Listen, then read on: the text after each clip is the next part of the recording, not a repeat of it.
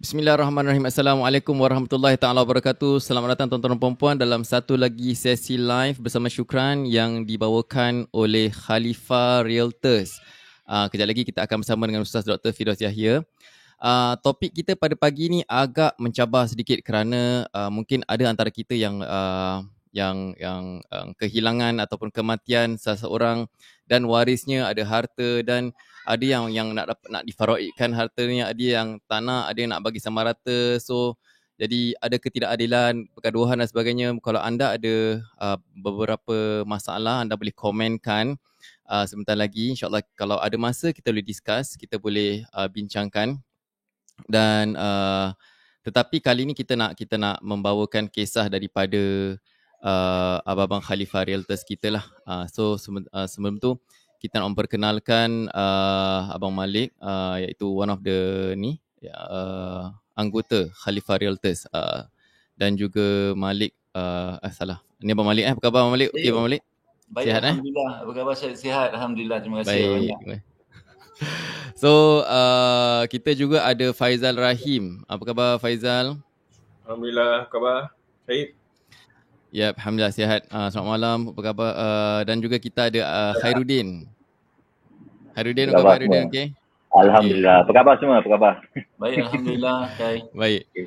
Alright, uh, jadi kita nampak, uh, saya nampak lah daripada Facebook uh, ataupun Instagram eh, Instagram Khalifah Realtors kita nampak kat dalam ni ada berbagai konten yang bermanfaat. Uh, kita nampak ada satu yang tertarik ni, uh, masalah ni lah. Uh, case study about sister ni. Jadi uh, dia ada masalah tentang bagaimana nak jual rumah dan agak kompleks tapi insyaallah kita akan go through. Uh, okay. Kita akan dapat pencerahan daripada Ustaz Dr. Fidah Yahya. Tapi sebelum hmm. tu mungkin mungkin boleh Abang Malik boleh ceritakan tak? Jadi saya draw, saya nak saya tadi dengar sorry dah jadi kepala pening sikit. Jadi saya perlukan tulis pasal saya ni visual kan. Jadi saya draw dulu sebelum kita masukkan ustaz saya draw dulu. Uh, okay, Abang Malik sebab boleh ceritakan Okay, jadi jadi story dia start macam mana? Okay. Uh, Ada ke, siapa yang mati? Uh, yang meninggal. Siapa yang meninggal? yang, yang meninggal. uh, Sorry. Oh, Maaf tuan-tuan. Direct tu yang direct yang meninggal uh, the late parent Apa, lah, eh? the late parent actually dia punya okay. father meninggal dulu I think then after that the mother so okay, once okay. the the late father tu dah pass away dah meninggal uh-huh. Uh, uh-huh. jadi rumah tu go to the rumah ada tinggalkan rumah eh ada tinggalkan uh, harta rumah tu jadi jatuh kepada maknya arwah maknya sebelum okay, meninggal yes. so maknya become sole ownership mm-hmm. pasal ada ownership lagi jadi kemudian mm-hmm. tu selepas tu bertahun kemudian uh, ibu dia pula meninggal Okay. So, so lepas so, tu jatuh kat siapa? Anak-anak lah. Anak-anak. So once the once the hmm. the the mother pass on, uh, hmm. So rumah tu dah tak ada owner. Jadi HDB tak allow rumah tu disimpan oh. kalau tak ada owner. Hmm. Jadi mereka oh. harus uh, uh, log jualkan to website uh, to buat inheritance cert lepas tu engage a lawyer buat uh, grant of probate all hmm. those uh, paperwork lah. Jadi mm-hmm. um, macam ada empat adik-beradik eh misalnya. So yeah. satu orang kena be appoint jadi administrator. Administrator ni mm. dia yang in charge lah untuk adik-beradik semua untuk yang buat sign paperwork semua. Uh, salah satu akan in charge. Okay. Um, jadi salah satu ni in charge. Jadi dia ada tiga beradik lagi. Okay. So one of the sibling ni, uh, one of the sibling suaminya uh, orang Malaysia. Okay. So, due to COVID dia datang balik Singapore. And hmm. dia tinggal di rumah tu lah. Walaupun tak ada owner, oh. jadi tinggal di situ. So dia uh. memang tak ada rumah dengan the, the wife yang, uh, adik yang perempuan satu ni. Okay. So, uh, Siapa yang tinggal? Yang yang uh, kira macam anak nombor tiga lah eh? Ah, ah mungkin anak nombor tiga. Saya pun tak ingat uh, anak nombor berapa. Jadi dia dia Malaysian apa dia dia ting, dia kerja kat dia Malaysian ke macam mana? No, uh, dia yang, is a Singaporean. Uh, the husband uh, is a Malaysian. Nah. Saya. Okay, okay, okay. Uh, hmm. Lepas tu? So okay, hmm. maybe what happened was okay during hmm. the COVID period kan, so they couldn't hmm. go back. Diorang tak boleh balik pulang ke rumah Malaysia diorang lah. So yeah, what happened so dia tinggal was, sini. Uh, dia tinggal sini. Sementara. Okay, hmm. uh, buat sementara. Okay, so bila dia dah tinggal sini, uh, salah satu kakak dia elder sister pun actually the owner of rumah tu juga. Uh, hmm. Jadi what happened was uh, ibu bapa dia dah meninggal dunia. Jadi ada waris-waris tu yang ingin uh, mengambil hak hmm. mereka lah. Uh, bila hmm. diorang try to claim for their hak dia orang dia tak ada palangnya dia orang tak ada fikir lah bila adik tu yang because adik yang husbandnya orang Malaysia tu uh, mm-hmm. dia try to ambil loan tapi loan dia seorang uh, mm-hmm. because he, he has a foreign she has a foreign spouse dia punya loan tak cukup mm-hmm. to buy her own place mm-hmm. so our case uh, then they approach us so what we actually kita propose kat diorang okay why not uh, apa tu kakak jual kat adik ni lah adik yang husband Malaysian ni mm-hmm. kepada mm-hmm. harga yang kurang daripada uh, harga pasaran uh, mm-hmm. so jadi jadi kira kan penjualan tu dilangsungkan juga. Jadi yang waris hmm. yang nak claim pun dapat dia orang punya share juga. Uh, tapi hmm. ini the, the thing yang pasal ni kakak dia walaupun boleh jual kat open market untuk meraih lebih keuntungan tapi tak dia nak bantu adik dia jadi dia kurangkan harga jadi adik dia boleh mampu beli rumah tu untuk diri dia sendiri. Ah uh, dan at the hmm. same time juga boleh boleh selesai masalah tentang pembahagian barai inilah. Ah, okay. Uh, jadi uh, jadi hari ni kita nak bincangkan uh. macam mana uh, pasal kita lihat kes macam gini banyak uh, pada yeah. community kita lah. Yeah. Jadi apakah yeah. yang okay. nanti ustaz kalau masuk mungkin ustaz boleh advise kita apa yang mungkin orang-orang kita boleh buat untuk buat persiapan mm-hmm. uh, okay. before to to prevent all this from happening lah in the future. Boleh. Uh, okay, InsyaAllah saya nak masukkan Ustaz uh, Dr. Firdaus Yahya. Uh, Bismillah. Uh, Assalamualaikum Ustaz. Assalamualaikum warahmatullahi wabarakatuh. Wow, wow suara Ustaz sedap Ustaz eh. Dengan mic baru. okay, Ustaz, uh, apa ni uh, first kali uh, Ustaz dapat tak banyak kes-kes gini sebab kita nak tahu sebab Ustaz Fidos, uh, Dr. Fidos Yahya dia ada uh, juga syarikat syariah consultancy di mana okay. dia menasihatkan uh, uh, masyarakat kita tentang masalah-masalah yang berkaitan uh, tentang uh, pembagian harta, estate management dan sebagainya dan hmm. ialah uh, dengan marriage-nya. Berat, hmm. Banyak tak dapat masalah ni? Alhamdulillah. Uh, Bismillahirrahmanirrahim. Wassalatu wassalamu ala rasulillah wa ala alihi wa sahbihi wa man wala. Uh, saya lupa nak berikan salam. Assalamualaikum warahmatullahi wabarakatuh. Waalaikumsalam warahmatullahi wabarakatuh. Uh, okay, saya tadi dengar tadi perbincangan berkenaan yang menarik tadi two sisters mm. tu kan, the bond between yeah. two sisters. Saya. Uh, dia memang memang benda ni boleh katakan antara paling kerap berlaku hmm. masalah rumah. Masalah harta lain tu kita boleh tolak ansur sebab apa? Ialah kita kita kasih orang dan sebagainya. Okey, bukan hak dia ataupun bukan hak kita. Tapi kalau rumah ini kita kalau jual nak nak cari rumah yang lain itu kadang-kadang duit tak mencukupi. Ya, kadang-kadang uh, kita terpaksa jual rumah tu belum cukup lima tahun, nak beli rumah baru kan tak hmm. boleh kan kena tunggu lima tahun kan. Hmm. Uh, so BTO, problem eh? memang problem banyak berlaku problem. Kadang-kadang rumah itu uh, orang nak jual tapi hmm. masalahnya salah seorang daripada ahli waris tu tak nak sign bila oh, buat gaduh. Uh, tak bila buat letter of administration nak appoint salah seorang sebagai sebagai ni kan executor ke apa dia menghilangkan diri jadi benda tu berlarutan berlarutan sampai kadang bertahun-tahun uh, jadi kadang yang meninggal ni ada kes ibu bapa dah tak ada, rumah tu tinggal adik-beradik. Hmm. Satu hmm. adik, satu adik-beradik ni dekat Amerika, satu adik-beradik ni Indonesia. Jadi hmm. macam mana semua nak satu on the spot pergi kat lawyer's office and agree to appoint someone as you know administrator. Uh, kalau yeah. nak live pun lawyer cakap no, I want maknanya assurance yang physical eh. Nah, hmm, kalau okay, tak physical okay. pun at least give something lah tapi dia menghilangkan diri. Jadi sengaja lah. Ah, tak tahulah terbengkalai lima tahun, enam tahun. Allah. Ah, oh, ya, ya. Saya pernah buat kes macam ni ustaz. Saya ha. Mesti ha. tak, tak boleh dikesan. Ha. Uh, dia ada sentimental value on this house jadi dia against uh, untuk jual. jual. Tak apalah. Hmm. For the longest time dia nak simpan rumah ni selagi boleh. Hmm, so uh, memang ada. So saya sampai cakap until you all dapat persetujuan daripada semua pihak then you call me back lah. Ah. Mm-hmm. Alternatively saya cakap orang suruh get legal advice because mm-hmm. no position to advise them anything saya cakap. Iyalah. Mm-hmm. Itu itu masalahnya itulah. So for this uh, case yang uh, uh, uh, empat orang anak ni eh yang yang salah tu ni yang yang uh, husband ni orang Malaysia. So okay jadi dia macam mana tu jadi uh, cerita dia? Anak-anak uh, ni semua lelaki perempuan ke atau semua perempuan? Dia ha. tak ada waris lelaki, semua perempuan. Oh, semua perempuan. Ah. So, itu masalahnya. Jadi masalahnya ialah kan antara empat-empat ini dua dah tinggal hmm. kat tempat lain, saya assume lah. Hmm, saya. Saya korang. Yang lagi ni, dua eh? ni tinggal rumah ibu mereka. Ya saya. Ha. Betul? Okay, okay, Jadi okay. maknanya hmm. yang yang yang tiga ni yang husband Malaysia tinggal tumpang kat situ. Adik-adik. Hmm. Kemudian anak hmm. nombor dua tu saya assume belum kahwin dan tinggal kat situ juga. Hmm. Betul kan? Hmm, betul. Hmm. Jadi kemudian bila meninggal ibunya, um, adik-beradik ibunya tu minta. Hmm. Minta bahagian mereka hmm. pada rumah tersebut. Yep. Cuma saya nak tanya persoalannya, bila bila dah keluarkan uh, apa nama grant of probate untuk untuk harga rumah ni, grant of probate tu bila serahkan mesti dengan dia punya uh, inheritance certificate, sijil pewarisan harta daripada syariah court, betul kan? Okay. Betul. Uh, jadi bila dikeluarkan uh, sijil pewarisan tersebut, uh, mesti include sekali adik-beradik si ibu. Hmm. Oh, okay. Uh, oh. Jadi dia mesti ada berapa persen. Saya kira one third daripada rumah itu pergi pada adik-beradik ibu yang diagihkan kepada adik-beradik lelaki dan perempuan. Adik-beradik ibu lah eh.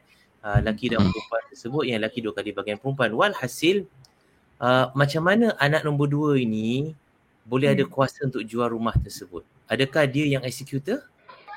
Dia dia administrator for executor dia, for dia, dia, dia, dia, dia, dia administrator dipersetujui ha. oleh adik-beradik si ibu dan juga adik-beradik nombor dua ni adik-beradik ibu hmm, hmm. okay dengan uh, kalau tak silap saya uh, because case ni being shared by uh, Faizal Faizal Hanafi unfortunately Faizal Hanafi ada ada some issue today urusan hmm.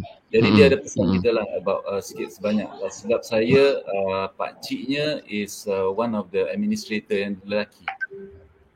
Pak cik so, kepada mak ibu eh? Pak cik kepada one of the budak-budak ni lah anak-anak ni. Okey okey okey. Ha, saya tak okay, ingat pada sebelah ibu ke sebelah bapa. Tapi uh-huh. pak cik Jadi, dengan anak perempuan satu tu administrator. I see, wow. co-administrator lah. Saya. Hmm. Oh. Jadi dua-dua oh. setuju untuk jual rumah tersebut under market value kepada uh, below the market value. Ah, uh, below market yes, value tu anak nombor tiga dan dipersetujui oleh semua adik-beradik si ibu dan dipersetujui oleh semua uh, adik-beradik uh, yang anak-anak ni semualah. Yeah. Yang Betul, kan? beneficiaries lah. All the beneficiaries setuju untuk jual harga pasaran kepada anak nombor tiga. Ya, yes, saya. Anak nombor tiga dan kemudian duit tu diagihkan mengikut faraid, inheritance certificate kepada semua. Betul? Mm-hmm. Betul.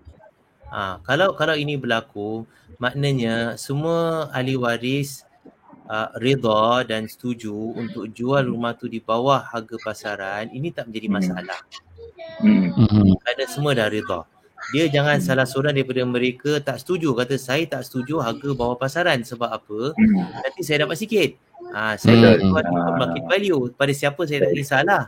Sebab saya nak hmm. saya punya bahagian saya atas. Ha. Hmm. Jadi kalau ada satu orang yang tak setuju sedemikian, ini yang tak boleh proceed. Hmm, wow, okay. Kalau nak proceed juga boleh tapi uh, ahli waris lain kena berkorban untuk keluarkan bahagian mereka dan top up bahagian ahli waris yang tak setuju tu. Okay, okay. Ini kepada hukum masal yang bawa banyak dipatut dapat. Okay. Oh. Uh, Ustaz, jadi uh, okay kita anak-anak nak go back track sikit, kira back to basic eh malah bila kita cakap pasal faraid dan juga bagi harta sama rata eh mm-hmm. uh, masyarakat kita kebanyakannya incline to mana satu based on pengalaman ustaz dah dia bagi mereka yang masih hidup dan ada kesedaran mm-hmm. mereka nak mm-hmm. rumah mereka ini jatuh kepada anak-anak mereka kalau okay. anak-anak mereka masih kecil dan juga pasangan mm-hmm. mereka lah kalau anak-anak tu dah besar dah ada rumah sendiri mereka tak kisah mm-hmm. ha, mereka tak kisahlah oh. waris. Tapi tetapi uh, kalau anak-anak tu dah besar kan mereka punya ni mak bapak ni dia ada adik-beradik juga. Adik-beradik mereka pun dah tua. Ha, yes. jadi dia nak macam mana pun nanti harta dia tu rumah ni pergi kepada anak-anak dia. Walaupun hmm. anak dia dah rumah sendiri semualah. Ha, ya. Yeah. Dan ini ini terjadi kalau tak ada zuriat lelaki lah. Oh. Ha. Tapi Jadi dari segi dia, fadilat, dari segi kelebihan bila kita gunakan uh, kita ikut patuh faraid uh, dia lebih uh, pahala ataupun macam mana? Okay, nak cerita susah panjang sikit. Ah. ah. Dia ni pasal fadilah fadilah ni. Anai anai ingat macam senang soalan tak eh? Tak ada. Dia berat ni, berat ni. Dia berat beberapa ni. prinsip yang kita kena semua masyarakat kita kena sedar. Mm-hmm. Eh sebelum kita pergi kepada dia punya nitty-gritty berapa dapat hak saya, hak apa semua. Prinsip-prinsip ni semua orang mesti tahu dahulu. Prinsip pertama ialah harta itu bukan milik sesiapa pun. Oh, itu first pasal bila dah mati, dah mati bukan milik sesiapa. Kan? Tak. Waktu kita hidup pun kan? milik Allah. Oh. Oh, okey, itu kena faham, understand. Ah. Bila kita tahu prinsip, prinsip ini, harta tu milik Allah dan Allah tentukan daripada hartanya sendiri siapa dia hmm. nak beri, berapa banyak nak beri, itu hak Allah. Hmm. Kita tak ada uh, hak dan juga kuasa untuk mempersoalkan kebijaksanaan Allah SWT. Ha, hmm, maka kali itu ada okay. orang yang nak mempersoalkan faraid. Kenapa uh-huh. ini? Kenapa dia lelaki dapat dua kali bahagian perempuan? Tak adil apa semua eh. Kenapa? Kenapa? Yeah. Kenapa? Kenapa? Pertama sekali awak dua prinsip prinsip yang pertama. Prinsip pertama ialah ini harta bukan awak punya. Yang awak nak yeah. kenapa? Hmm. Awak Sebab dalam Quran dah tulis kan? Dalam ha? Quran dah, dah dah jelas kan? Dalam Quran jelas dia punya ayat dia eh. Yang pembahagian apa semua tu. Ah, ya. Ha, ha. Jadi Allah hmm. dah tentukan siapa nak ni dalam dalam surah An-Nisa ayat 11 ayat 12 Allah dah tentukan mm. siapa dapat berapa jadi kita ikut. Okey. Mm. Ini bagi mereka yang nak maknanya biarkan faraid berterusan lah. Mm. Jadi kita tak boleh mempertikaikan kebijaksanaan Allah Subhanahu Wa Taala Pertama mm-hmm. kerana harta tu bukan harta kita, harta Allah. Macam katakan kita mempersoalkan uh, apa nama orang yang kita tak kenal ini, kenapa awak kasih 10 dolar kepada ini, kenapa 5 dolar kepada ini? Dia orang cakap, eh, your money or my money? Why you to ask? Why you kepo? Right, I want yeah. to give, I give lah. I don't want to give, I don't want to give lah. Who are you? Ah, so yep. the same concept applies.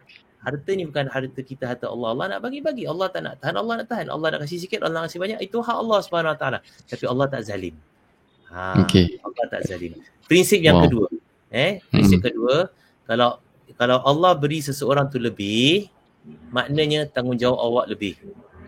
Kalau oh. Allah beri dia sikit, maknanya tanggungjawab dia sikit. So it's reciprocal. Okay. Mm-hmm. The more responsibility, of course the more you get. Macam kita kerja lah. Okay. Yeah. Jawatan makin tinggi, makin banyak tanggungjawab, makin besar gaji. Orang tak dipersoalkan. Duduk aircon, ha? menteri duduk aircon, ha? jumpa orang, ini apa semua, gaji RM60,000, RM70,000. Uh-uh. Aku siang malam ganting tulang kerja sampai 2 sheet, 3 sheet, RM3,000 dolar. Yeah. Mana adil? Yeah. Eh, uh. your responsibility sikit. Dia ni responsibility yeah. banyak. Ah. Mm-hmm. Jadi lagi mm-hmm. banyak lagi responsibility. Maka kita ingat prinsip kedua ni, lagi banyak seseorang tu dapat, lelaki sebab khususnya dapat lagi banyak, maka lagi banyak mm-hmm. responsibility. Mm. Awak tak boleh mm-hmm. cakap hak saya, hak saya. Awak mm-hmm. kena ingat tanggungjawab awak macam mana. Hak saya, tanggungjawab saya. Ha. Yes. Yeah, Jadi, Macam Spiderman awak kalau nak, ha, Spiderman? Macam Spiderman lah. Ada apa? yang yang disebab, apa apa macam mana spider yang yang uh, great uh, power comes great responsibility. Ya, yeah, itu dia. Okeylah. sorry, sorry Ustaz, sorry Ustaz. Lari Taufik. Panjang more money, more responsibility. Betul, more so, money, more responsibilities. Okay. Bagi mereka yang katakan hak aku, hak aku, first kali mm-hmm. awak kena nilai diri awak. Tanggungjawab mm-hmm. mana? Awak mm-hmm. kena ingat, eh awak kena bayar tanggungjawab awak kena discharge tanggungjawab awak ni pakcik-pakcik yeah. kepada budak tu kan mereka nak yeah. hak mereka hak mereka awak kena ingat mm. ini semua yang especially yang perempuan yang belum kahwin tu mm. okay, awak tanggungjawab atas dia mm. dia tak perlu bayar mm. zakat fitrah dia tak perlu kerja kalau dia nak anytime dia pergi pada mana pakcik-pakcik dia cakap eh aku nak duit sikit kena kasih mm. pakcik-pakcik wajib kasih tak dia cakap kau dah kerja apa kau dah oh. besar apa nak minta duit pada aku buat apa Ha, oh, ada. Habis kalau saya nak kahwin. Semua... Ya, ya. Saya nak kahwin siapa jadi wali saya? Pakcik-pakcik juga. Hmm. Maknanya pakcik-pakcik itu Allah letakkan tanggungjawab pada saya pasal pakcik-pakcik ada hak juga. Ha, hmm. bukan suka-suka nak dapat hak gini, hak gini. Tanggungjawab awak tu prinsip kedua. Okay. Hmm. So with great money comes great responsibility. betul betul. With lesser money, lesser responsibility. Okay. Hmm. Itu yang orang tak faham, orang terlepas. Ha. Eh. That's number two. Prinsip number two lah. Eh? Okay. Prinsip number three ialah apa? Prinsip number three ini ialah kita ini bila kita dapat harta pusaka kan ini sebenarnya bukan so called rezeki kita dalam erti kata rezeki kita usaha dengan tangan kita eh kita punya peluh kita tulang kerat kita tidak. Hmm. dia semacam bonus. Hmm bonus tambahan tambahan. Jadi bagi orang yang mati-matian nak harta pusaka hmm eh seolah-olah macam kehidupan dia itu 100% bergantung kepada harta pusaka maka kita katakan pada mereka awaknya konsep harta pusaka ni salah. Ini bukan rezeki hmm. awak. Ini adalah bonus Allah nak beri eh mengikut kepada oh. faraid rezeki awak ialah apa awak usahakan dengan tulang kerat awak dan itu lebih hmm. afdal daripada hmm. harta pusaka yang berkulit hmm. okay, harta okay. yang kita usahakan dengan tangan kita terhasil dengan usaha kita itu itu yang lebih banyak berkat daripada harta yang bergolek yang daripada si mati awak tak malu ke katanya pada mereka ini duit ni bukan awak usahakan ini duit adalah si mati arwah tu usahakan. Tiba-tiba awak nak hmm. ambil, hmm. awak tak malu. Hmm. Awak tak ada perasaan wow. maruah diri. Eh, berebut-berebut sedangkan itu bukan usaha awak. Yang si mati tu usaha macam nak rak waktu dia hidup. Kumpul-kumpul sampai ratus ribu berjuta, tiba-tiba awak nak enjoy macam gini. Mana awak punya sifat malu situ? Ya. Yeah. Sebab ini bonus. Jadi kalau kata kehidupan bergantung kepada faraid saja, tak ada faraid hidup saya suffer, maknanya kehidupan awak ini awak tak tahu nak takbir.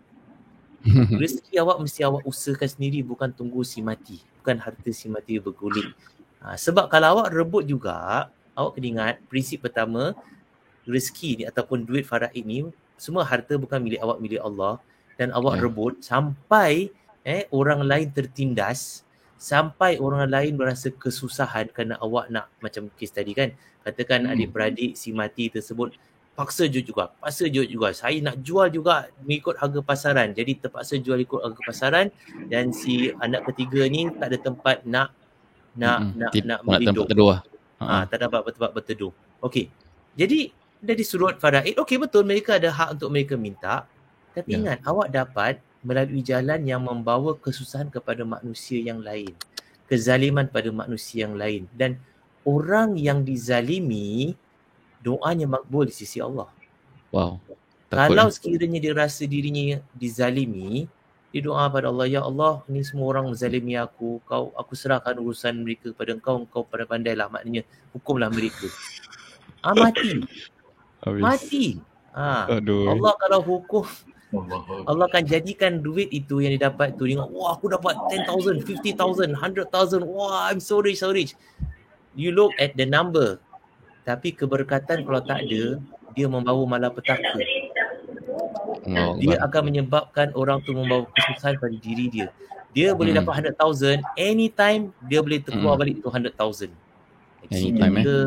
terbakar yeah. ke failure Sakit. in business ke whatever ke e- money easy come easy go kalau yes. Allah tak berkat ha so kena hmm. ingat there's no assurance dalam dunia ini jadi hmm. jangan maknanya bila kita lihat prinsip-prinsip ni jangan rebut harta pusaka jangan baru saja arwah itu masuk dalam tanah mm-hmm. terus tanya berapa ditinggalkan mm-hmm. ha, aku ni bahagian mm-hmm. ada tahu ha aku mm. gini orang anak-anak atau ahli waris dekat tu masih dalam keadaan sedih, awak dah sebut tentang harta pusaka gini, awak tak ada rasa tak perasaan malu, eh? hati perut ke?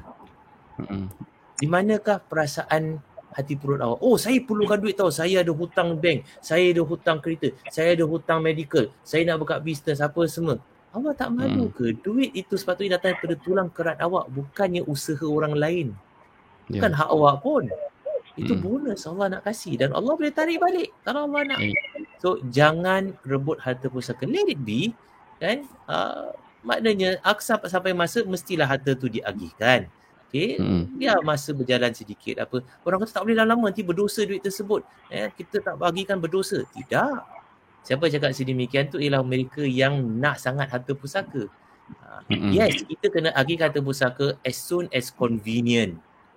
Oh. Agar apa? Agar tidak berlarutan dan harta itu nanti habis ke ataupun uh, apa nama ter, terikat dengan mana-mana liabilities ke dan terpaksa bayar macam kereta, terpaksa bayar hutang, rumah apa semua. Yes, as soon as convenient. But define bilakah convenient? Hmm. Bilakah convenient? Convenient tersebut ialah apabila ahli waris semua dah settle down. Okay, this is the time kan? Kita punya grieving punya period dah almost over atau kita dah lessen kita punya sadness let's look mm-hmm. at the harta macam mana kita nak agihkan mm-hmm what are the steps? Ah uh, then pelan-pelan. Tanpa kalang kabut. Because the process dah start. Uh, barulah kita employ itu lawyer kita pergi ke minta kepada light administration ke grant of probate ke dan dan sebagainya.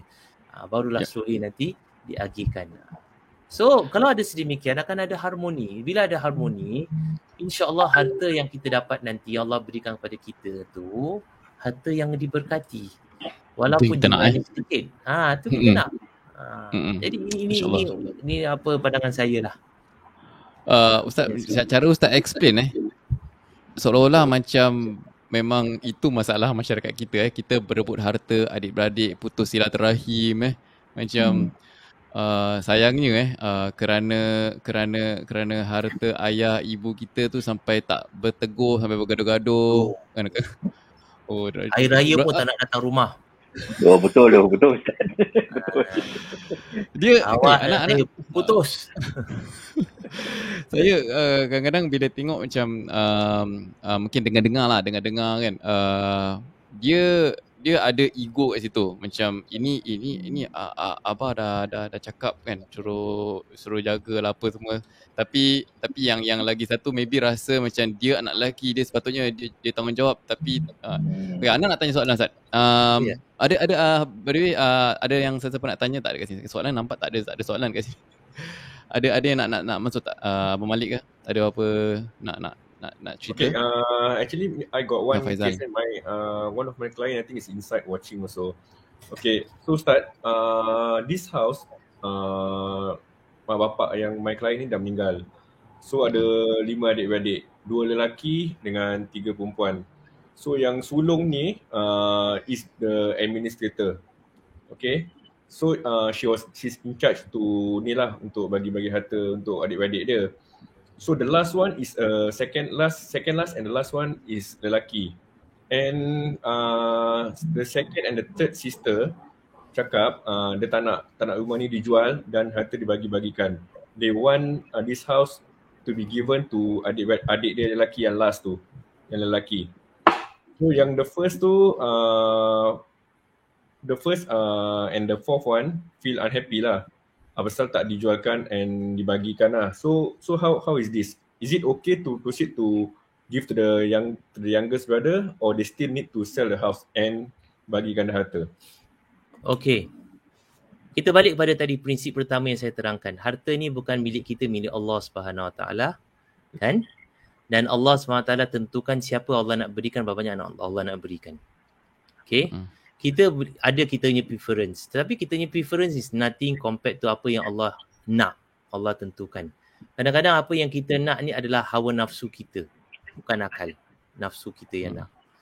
Jadi dalam kes macam gini kan gaduh adik-beradik konflik uh, selisih faham sama ada nak jual atau tak nak jual nak jual atau tak nak jual. Yang tak nak jual lebih sentimental ataupun kata let's give to this brother.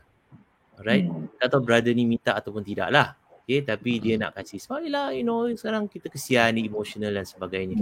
Dan lain cakap, no, kita nak rumah ni dijual. Alright. Tadi saya katakan bagi mereka yang berebut. Sekarang saya nak katakan bagi mereka yang tahan. Okay, hmm. Awak nak tahan kenapa? Oh, saya nak tahan gini sebab nak kasih begini-begini. Balik pada first principle, ini harta awak punya ke Allah punya? Kalau awak punya, awak nak tahan apa suka hati awak. Tapi hmm. ini harta Allah punya. Okay, Allah yang beri kepada arwah tu waktu hidup, kemudian lepas mati Allah tentukan harta ini yang Allah beri pada arwah waktu hidup tu, Allah tentukan untuk agikan macam gini gini gini gini.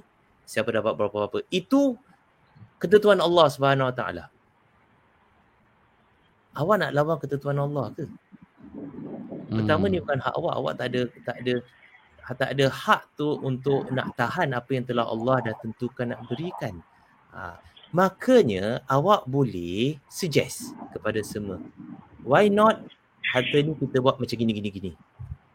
Okey. Ada yang setuju, ada yang tak setuju. Baik.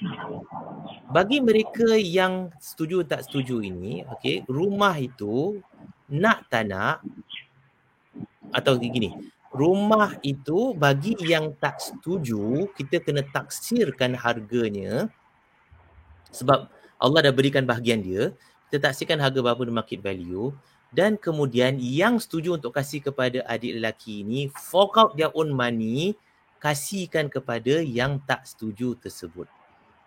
Hmm. Sebab yang setuju ini nak serahkan kepada adik lelaki. Maknanya mereka nak hibahkan bahagian mereka kepada si adik lelaki tersebut. Atau adik-adik hmm. lelaki ni. Ha, jadi tapi yang tak, tak setuju yang keberatan tu tak nak. Aku tak nak kasih bahagian aku. Aku nak apa yang telah Allah tentukan nak bagi pada aku. I want that. Ha, so okay. Hmm. Yang lain semua yang setuju nak kasih pada lelaki ni.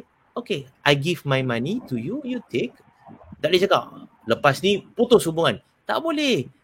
Awak tak boleh putuskan hmm. hubungan. Maknanya awak marah apa yang telah Allah tentukan dalam faraid. Eh, itu salah. Macam hmm. Allah tak, awak tak setuju apa yang telah Allah tentukan. Itu salah. Kan? Dia hak dia. Allah dah berikan pada dia. Okay, kita berikan pada dia. Okay? You want, you take. Alright. I do not hmm. want to take. I want to give to this little brother of mine. Okay, so then I will fork out my own money, right, to give it to you. And then I do not want to claim anything from the house. The house tu pergi kepada adik-beradik. In other words, yang setuju tu kena sacrifice lah. Korban lah. Ah, berkorban tu tak setuju. Hmm. Ah, hmm. itu itu cerita. Sebab apa adik-beradik wow. lelaki tu tak keluarkan duit apa-apa. Kalau nak keluarkan duit pun boleh juga. Dia boleh cakap, okey lah kakak-kakak semua sebab bye bye. saya, okay, saya berikan hak saya kepada yang yang tak setuju tu, saya fork out my own money. Atau all of hmm. us share, fork out our money kasih kepada yang tak setuju tersebut dan kemudian rumah tu saya yang punya. Oh. Boleh. Oh, okay. Uh-huh. Hmm. Tapi mesti muafakat. Hmm. Ya, maknanya lebih baik ya is uh, the solution actually tu kira uh, adil tapi mungkin uh, nampak macam berbanding daripada tak berbanding daripada berebut berbanding daripada uh, claim tak claim kan uh, putus hubungan ya betul lah uh. Uh, macam uh, itulah kita nak mm. Oh, Masya Allah. Uh, okay, okay jadi, ah uh, boleh silakan. Siapa? Malik. Malik, oh, Malik. Malik. Maaf.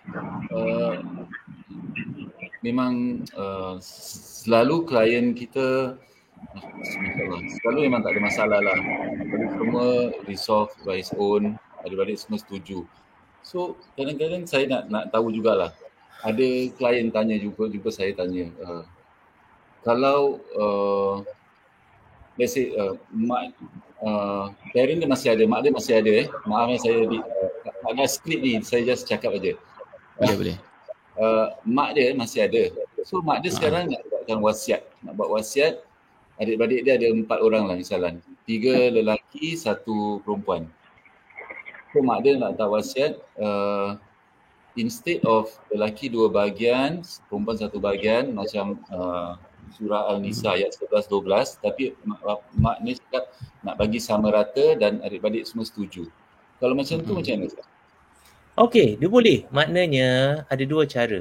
Uh, mak dia nak kasih kepada adik-beradik, ada anak dia semua sama rata. Anak-anak dia semua setuju waktu waktu hmm. mak dia hidup. Alhamdulillah hidup. baguslah muafakat sedemikian. Jadi tak payah buat apa-apa. Bila hmm. mak dia meninggal dunia, si adik-beradik boleh dapat harta dan ikut syariah kuasa syariah punya court punya certificate of inheritance lelaki dapat dua kali bahagian perempuan alright jadi bila diagihkan nanti lelaki dapat dua kali bahagian perempuan but everyone will return back the money to one pool and divided equally ataupun hmm. si lelaki ini dia akan keluarkan sedikit bahagian dia untuk diberikan kepada adik-adik perempuan. Mathematically is very simple lah. It's just plus minus divide. Hmm. tak ada square root, tak ada cube root, tak ada apa. uh. So, okay, can be done. Itu satu cara. Hmm. Ada cara hmm. kedua. Cara hmm. kedua ialah sekiranya um, mak dia bimbang, sekarang ni cakap, ya mak tak apa sama rata, sama rata. Mak dia bimbang nanti kalau aku mati tak sama rata nampak gaya ni. Ha, ni kan. Ha, jadi mak dia mak dia kena buat dua perkara. Pertama sekali mak dia kena buat uh, nazar. Okay, nuzuriah untuk hibah. Eh, nuzuriah rumah ini hibahkan dia kepada anak-anak dia sama rata. Sebab dia sole owner dia boleh kasih. Kemudian kedua dia kena pergi lawyer ke ataupun tak nak pergi lawyer ke terpulang tapi dia kena draftkan deed of family arrangement. Yang mana adik-beradik anak-anak dia semua tu kan sign setuju depan lawyer setuju bahawasanya mereka akan disclaim hak mereka tapi mereka akan bagikan sama rata. Mm-hmm. Ha, so mereka dah berikan mereka punya komitmen on writing. Mm-hmm. Tapi dengan syarat mereka semua mesti setuju lah. Kalau yang tak setuju tak boleh buat demikian. Semua setuju mm-hmm. dan make it on writing. Jadi bila dah meninggal dunia, they are bound to their promise what hmm. they have put on paper. Ha, so dia tak boleh nak berganjak. Kalau dia berganjak boleh kena sue kat court sebab you agree already. Yep, hmm. yep. So ini cara kedua lah kalau nak buat. Okay, kalau mak bapak dia bimbang nanti anak-anak dia gaduh. Hmm. Saya nak tanya. Uh, Ustaz ada, ada lagi nak, nak masuk ke ada, uh, dah habis?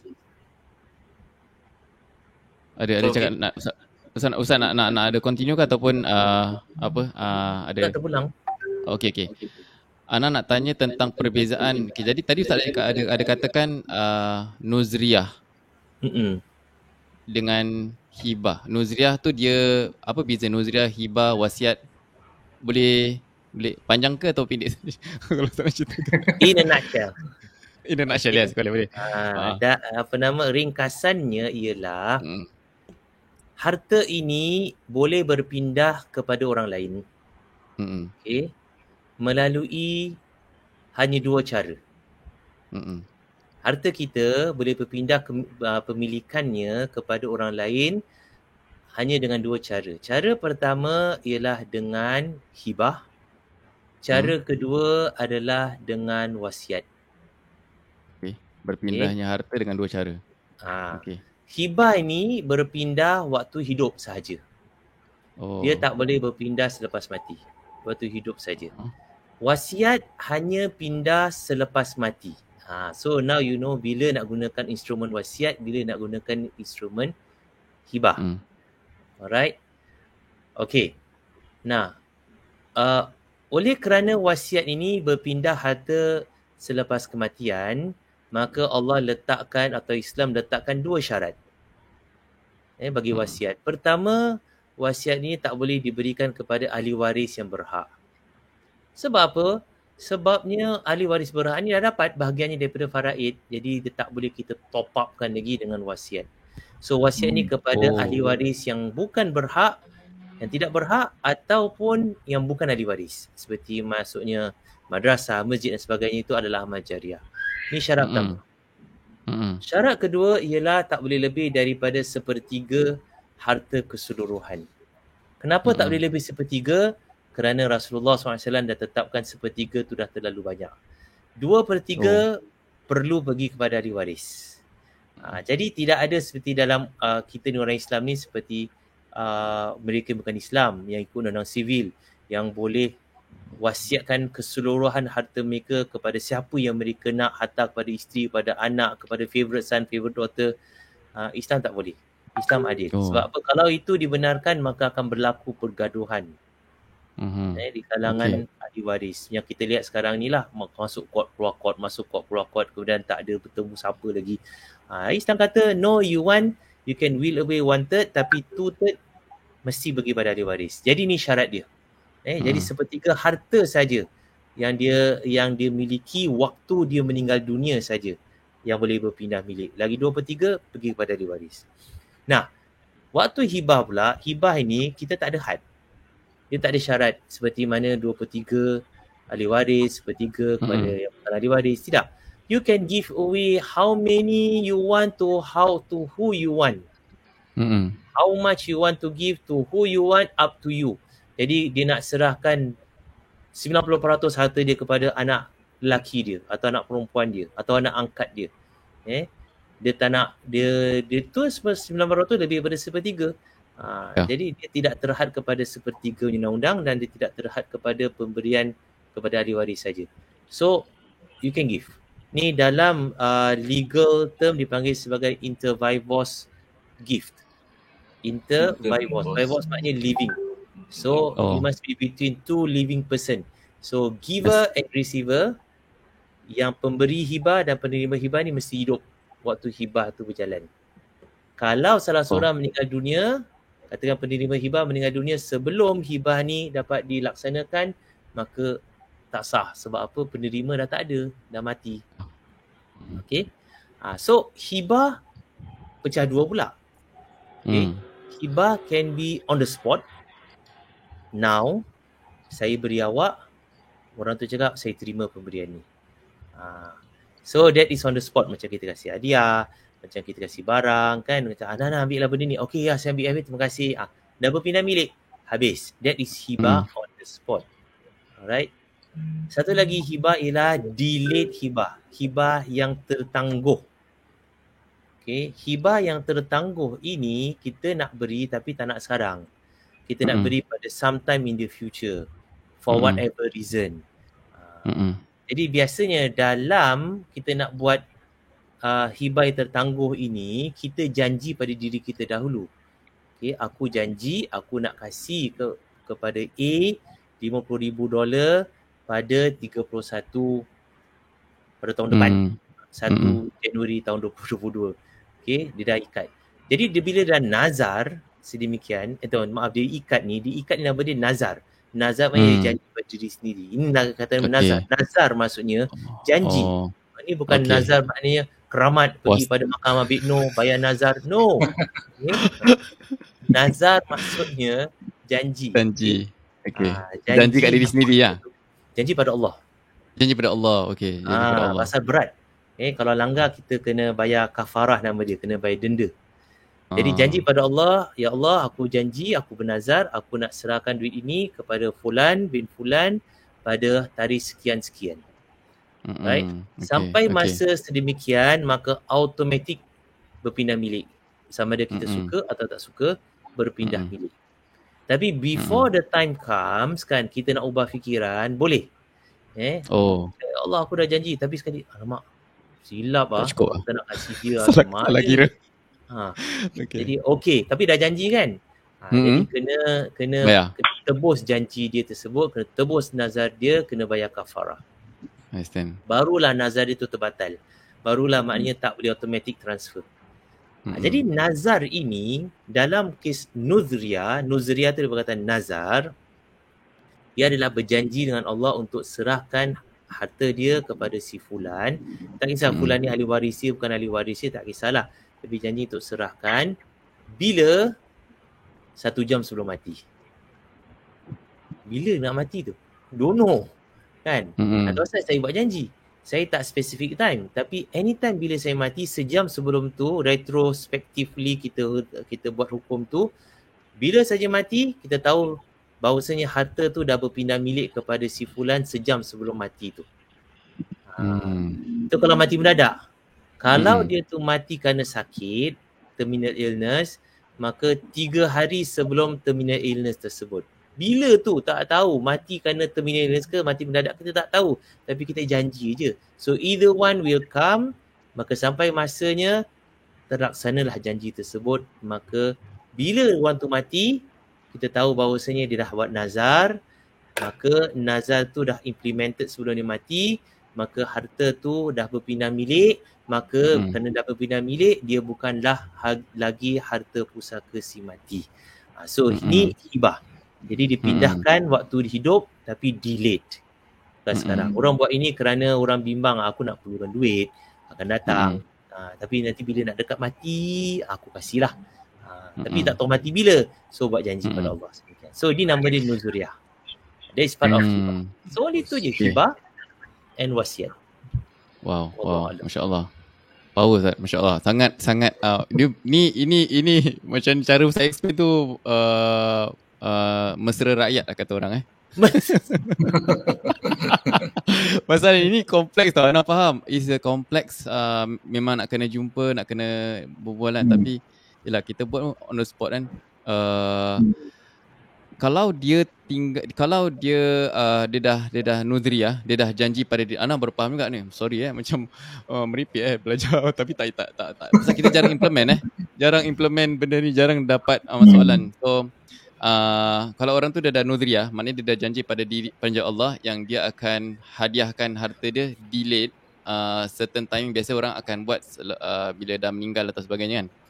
So automatic dah transfer uh, the harta Uh, so harta tu tak boleh difaraidkan lah. Maksudnya maksudnya tak boleh tak ada orang boleh claim lah. Eh? Tak Itu boleh. maksudnya eh. Dia bukan harta pusaka. Dia dah milik orang pusaka. yang hidup. Mm-mm. So uh, usually in what forms eh? In in a paper form eh untuk bukti untuk adik-adik lain. Uh, kalau kita nak buat ini sebaiknya bertulis mm. dan bersaksi. Sebab mm. it, it is uh, apa nama highly contentious. Orang mm. boleh suka dispute benda ni. Bila masa si arwah buat? Awak boleh pandai ya. cakap mana bukti? Bukti bertulis ya. mana? Ha, bukti saksi mana? Tak ada kan? Ha, tak ada kita ha. tak nak lah. Jadi Ustaz, saksi dia tu must be own family members ataupun outsiders? Untuk apa? Dia saksi tu. Yang dua ni. Saksinya ya.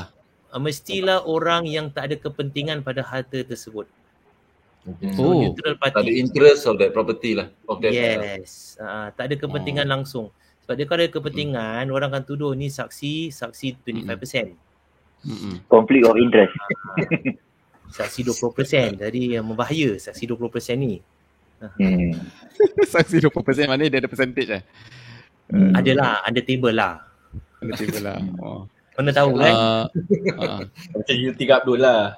Ah. 20%. 20%? Bukan 20 sen.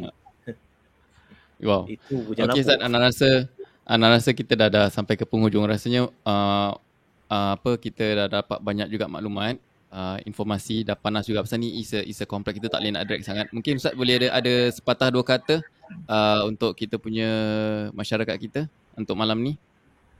Saya Nasihat pesan pada diri saya dan kepada semua ingat balik pada prinsip-prinsip yang saya terangkan di tadi. Okey? Hmm.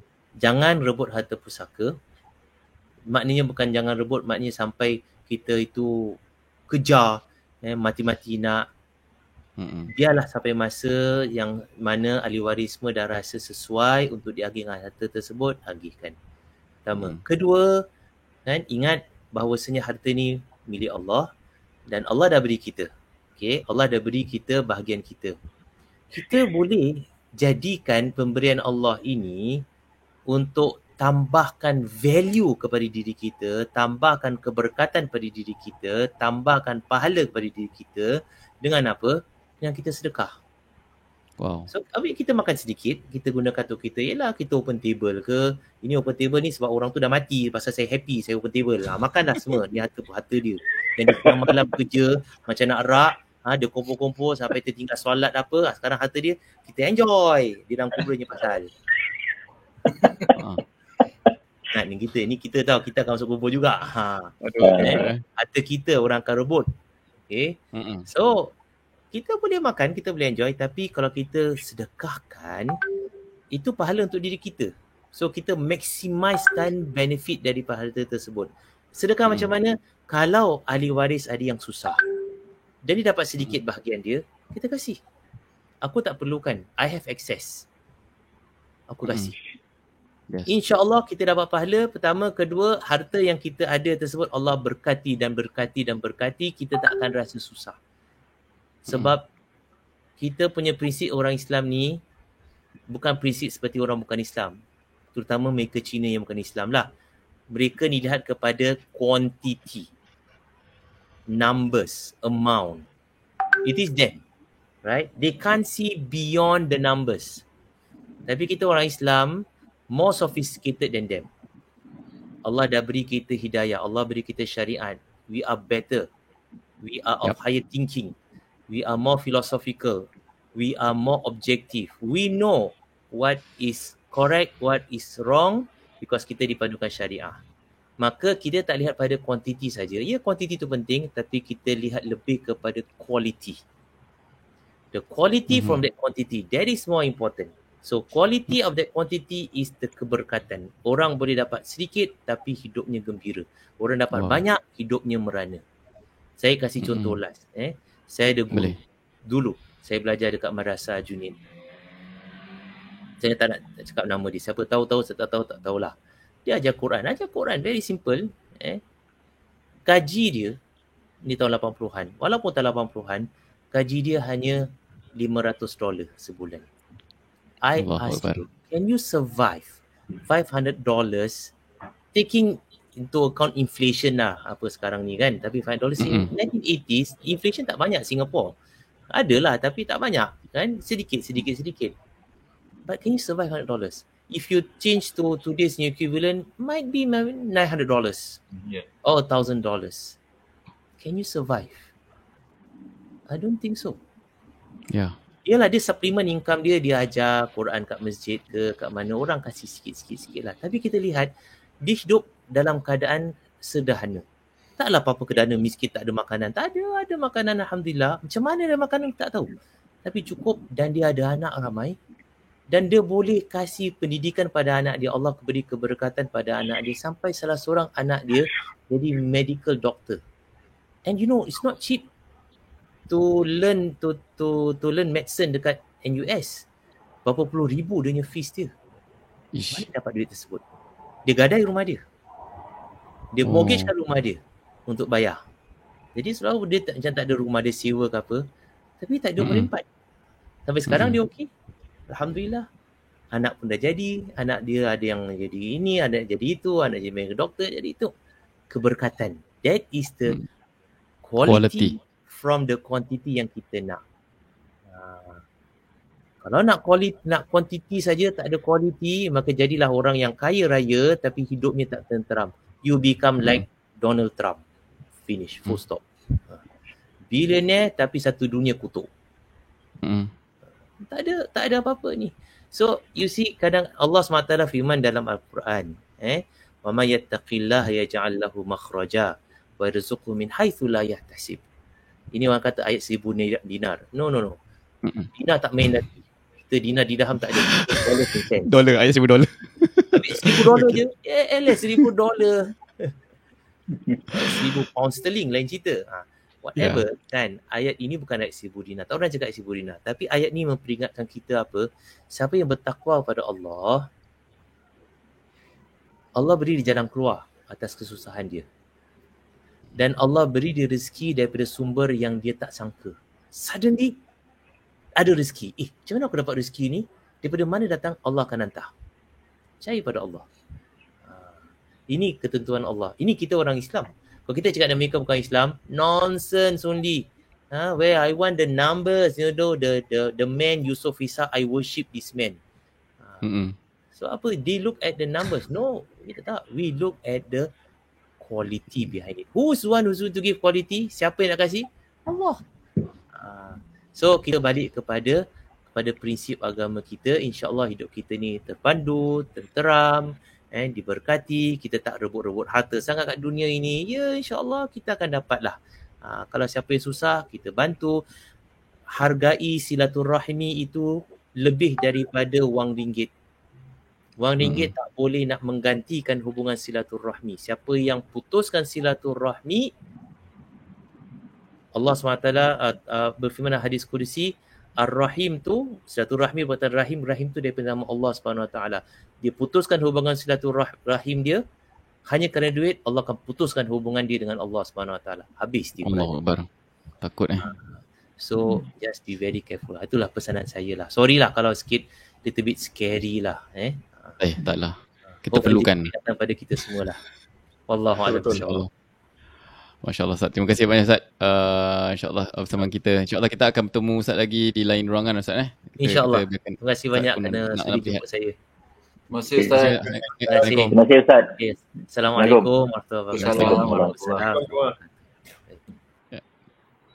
Wow, Masya Allah.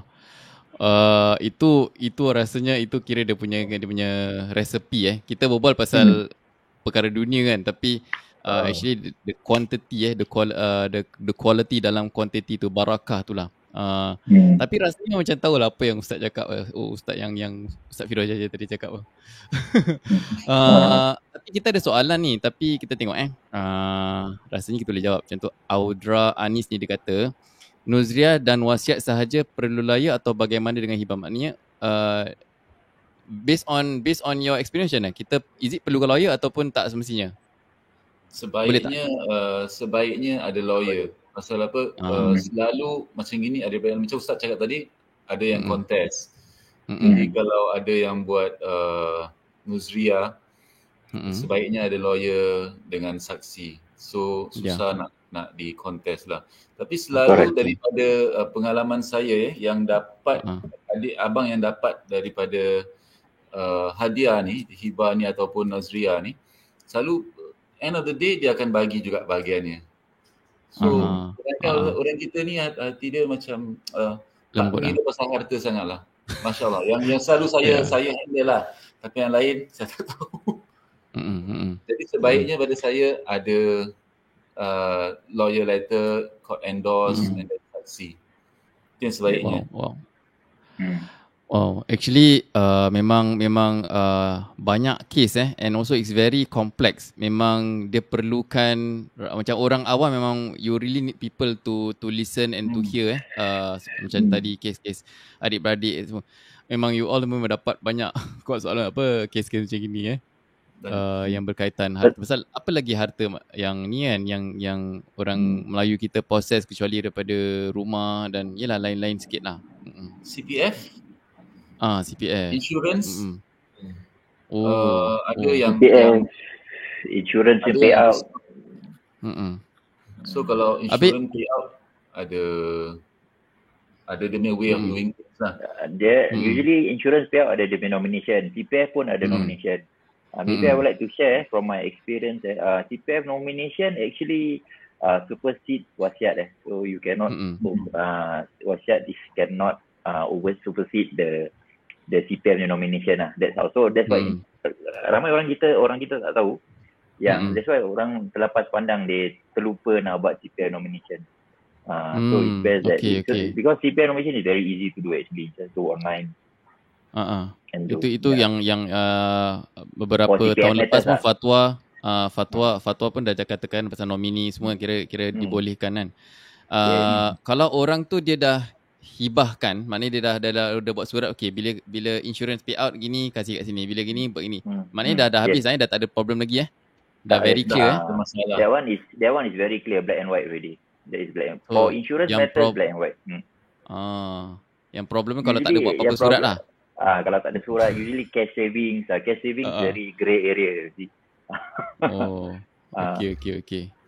Oh, okay. Ni ni ada katakan CPF nominee cannot faraid. Okay. Hmm, betul lah? Betul. Betul. Eh? Betul, hmm, eh? betul. betul. Hmm, betul. Sorry ya, kena verify. Ah, betul. Eh, uh, mm, nampaknya nampaknya banyak ada ada ada satu soalan panjang tu kat sini. Sub Rani, tapi insyaallah uh, I will pass to uh, tadi kita pun dah sentuh juga masalah CPF kan. Assalamualaikum hmm. Ustaz dan semua panel agent. Saya nak tanya arwah mak ada beli rumah join with abang nombor 2 about 30 years ago pada harga 45,000. Arwah mak dah retired and paid lump sum of 20,000 45% using her CPF funds and the balance of 25,000, 50% abang nombor 2 beli, bayar installment with HDB using his CPF. Dah, dah, dah, dah, dah tak faham tak actually. Adik-beradik saya 8 orang. dah download tau. Ni baca macam baca buku novel. tak boleh masuk. Kena bi- You nak kena visualize, nak kena draw tu. Itu lah. Macam nak baca betul nak draw dah tak boleh. Tak, betul, nak kena orang lain cerita kan. Okay. Maybe, uh, maybe uh, siapa nak, nak, nak, nak, kita nak, kita nak solve ke ataupun tak payah untuk this, this, this uh, soalan. So, soalannya lebih tricky. Pasal apa dia ada yeah. dua, tiga, dua, tiga bab yang uh, hmm. boleh lebih tricky lah. Kalau saya answer kat yeah. sini nanti takut uh-huh. salah, salah answer. Uh-huh. Ya. Yeah. Pasal hmm. ada yang ke atas ni ada pasal CPF. So yang satu pakai cash. Uh. So, kalau dia nak uh. nak kalau adik-beradik yang lain ada 8 orang misalnya 3 lelaki 5 perempuan semua 8 waris dah setuju nak bagi sama rata jadi sekarang harga rumah tu 300 hmm. ribu nak tanya harta yang harus dibagi hmm. 8 adalah atas uh, nanti dia hilang dah ada Ter- macam mana okey tak oh sorry question dia is a bit tricky uh-huh. So, saya sarankan bagi sama rata tadi Ustaz dah cakap kalau semua hmm. setuju tak ada masalah lah. So whatever hmm. bahagian yang yang you all dapat daripada maybe valuation rumah tu 300,000 yang nak bagi sama rata semua setuju I don't think there's a problem at all. Hmm. Kalau you nak bagi 45%, who are the remaining the remaining 55% belongs to who? Jadi hmm. itu yang saya tak faham uh, on the percentage. So yes, kalau saya bagi nombor dua tu pakai CPF then need to return back dengan CPF dulu pasal he already contribute the CPF to the house right. Hmm. So hmm. the CPF need to be returned back to to him first. Only then Correct. I think we can bagi the harta. Yes. Saya nak sarankan soalan ni uh, kepada Sab, anda boleh hubungi uh, Khalifah Realtors kerana uh, lebih senang lah bila depan kan dengan hmm, dengan, dengan uh, ya. Nombor hmm. terdekat sini 87578282. Segala masalah-masalah yang berkaitan real estate, uh, harta, anda boleh kongsi tak ada nak apa-apa komitmen eh, tak payah nak bayar apa-apa eh kalau tak macam ada. for consultation kan. Ya. So jangan jangan simpan kalau ada masalah jangan simpan-simpan macam uh, hmm. uh, risau tanya kawan-kawan tanya hmm. pakar, tanya pakar bagus. Hmm. Dan kita kita boleh recommend lah abang anda pun sendiri dah, dah dengar daripada live kita sekarang ni. Uh, hmm. ya ataupun kalau siapa yang suka nak nak nak nak pakai email ada boleh ni nanti mereka akan call balik uh, through website khalifarealtors.com saya? Uh, password? uh, saya maybe maybe WhatsApp. can uh, hmm. like like us on our Facebook and hmm. IG and can DM us uh, yes yes. lah. boleh. Uh, boleh WhatsApp Khalifah ha, ha, boleh boleh boleh boleh WhatsApp. Nombor tadi ya 8757 um, tadi apa nombor dia? Saya dah tak hafal. 87578282 atau uh, WhatsApp atau call uh, hmm. ataupun anda boleh DM dekat Khalifah Realtors punya IG dan juga dekat uh, salah ni anak saya. Saya tukar. Besar. ni dia. Uh, Harifah Realtors uh, FB and boleh message lah kat situ insyaallah. Yeah. Uh, okay. Uh, abang rasanya kita dah kita dah uh, tak boleh nak nak drag sangat dah malam juga kan. Uh, uh, satu jam. Hmm. Nanti Mungkin kita nanti boleh buat lagi lah sesi ni. The, the chat eh. Kalau dekat boleh, boleh. Silakan. I will reply through the chat Silakan. atau saya directly lah insyaAllah. Hmm, hmm, boleh. So insyaAllah kita akan pelbagaikan lagi isu ni. Rasanya isu ni yang isu yang sangat uh, dekat dengan hati masyarakat kita. Uh, pasal hubungan hubungan adik-beradik, gaduh, berpunca daripada harta. Ustaz pun dah, dah cakap tadi kan. Akhir harta tu kira jangan sampai berebut-rebut. Uh, ingat prinsip dia. So uh, akan datang kita akan dengar lagi beberapa kisah yang lain yang mungkin ada kena dengan kita punya situasi dan kita pun boleh tahu juga. Dan uh, ya kita hmm. boleh discuss lah. So hmm. insyaAllah terima kasih uh, Abang Malik, uh, Faizal, Hairuddin Sama-sama kita malam ni Sama-sama Jumpa lagi ya. Jumpa lagi. Okay. Assalamualaikum semua. Assalamualaikum warahmatullahi wabarakatuh